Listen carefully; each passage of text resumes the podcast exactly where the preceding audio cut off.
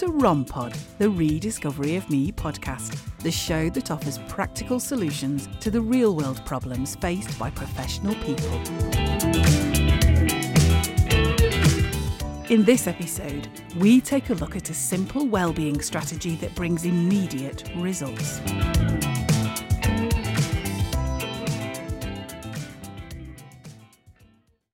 This one habit will change your life.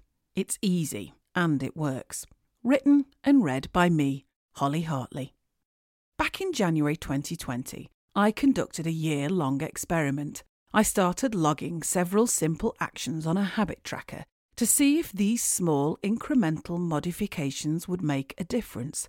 I was astounded by the impact. The most significant transformation, and I don't use that word lightly, came from the simple action of leaving my phone downstairs at bedtime. If you want to bring about immediate and significant positive change, I cannot recommend this highly enough.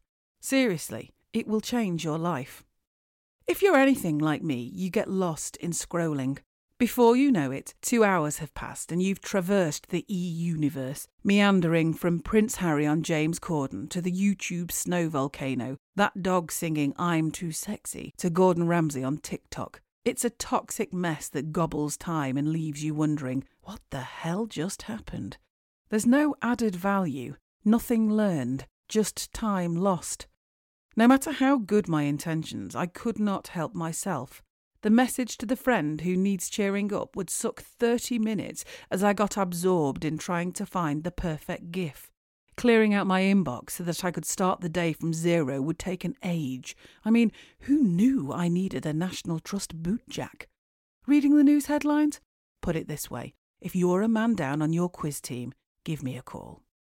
As a Gen Xer, I didn't grow up with a mobile, thank God.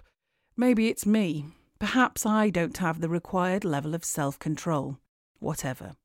With my new habit tracking superpower, I prized the device from my hand and left it in my office, plugged in until morning. The impact was immediate. Here's why. Number one, I slept better.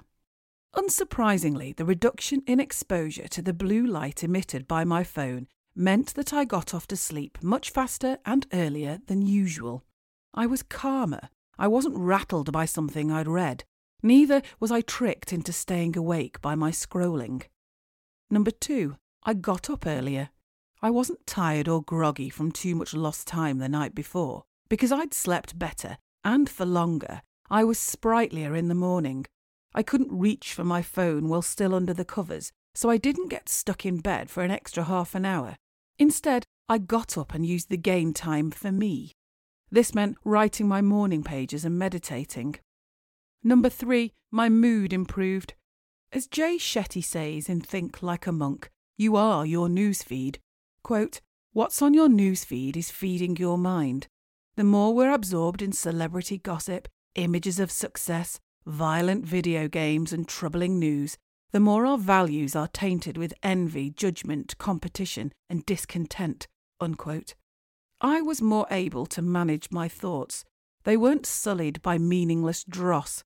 I didn't start my day comparing myself to someone else on social media or reading something that irritated me. I wasn't cross at myself for wasting time. Instead, I was clear and ready to start the day. There's nothing better than starting the day on the front foot. Number four, I started reading again.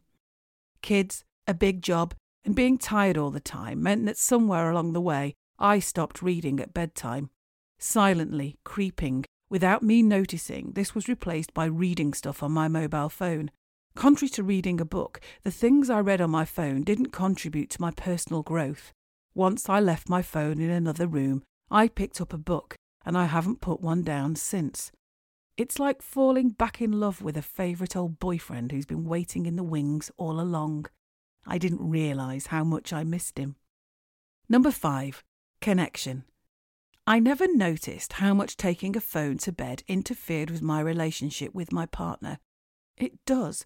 It's an alien presence in your intimate space. It's a barrier. You'll notice when you remove it and wonder how the hell you let it happen. Number six, it's an initiator. Like the butterfly's wings, the action of leaving your phone downstairs at bedtime is only the start. It's the trigger to a whole load of other serendipitous benefits. Sleeping more means that I'm more even tempered and more patient with my kids. My writing has improved as I've realised that I'm creatively at my best first thing in the morning. I get to see the sunrise, I have more purpose, and, as crazy as it sounds, I'm more fulfilled. Final notes. I bought an alarm clock, an old school battery powered one, to replace the alarm on my phone. It works great and does the job. I'm also a fan of a sleepcast, so if I'm in the mood, I use an old device so I don't need to miss out. However, I am strict and have deleted all other apps and distractions from it. If leaving your phone in another room stresses you out because you're worried about missing an emergency call, then turn off all notifications and plug it in within earshot, but far away. For the first time in my life, I like getting up early.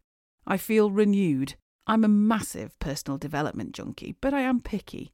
I'm only interested in things that work don't tell me that I can change my life or the world without giving me details. Well, here you go.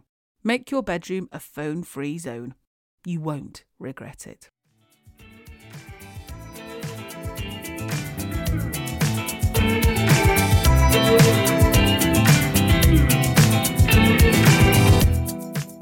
Have been listening to ROMPod. Now go and take action on what you've learned why not subscribe, click like, and leave a review?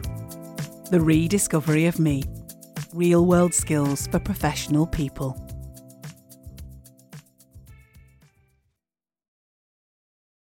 References Jay Shetty, 2020, Think Like a Monk How to Train Your Mind for Peace and Purpose Every Day. London, UK, Thorson's HarperCollins.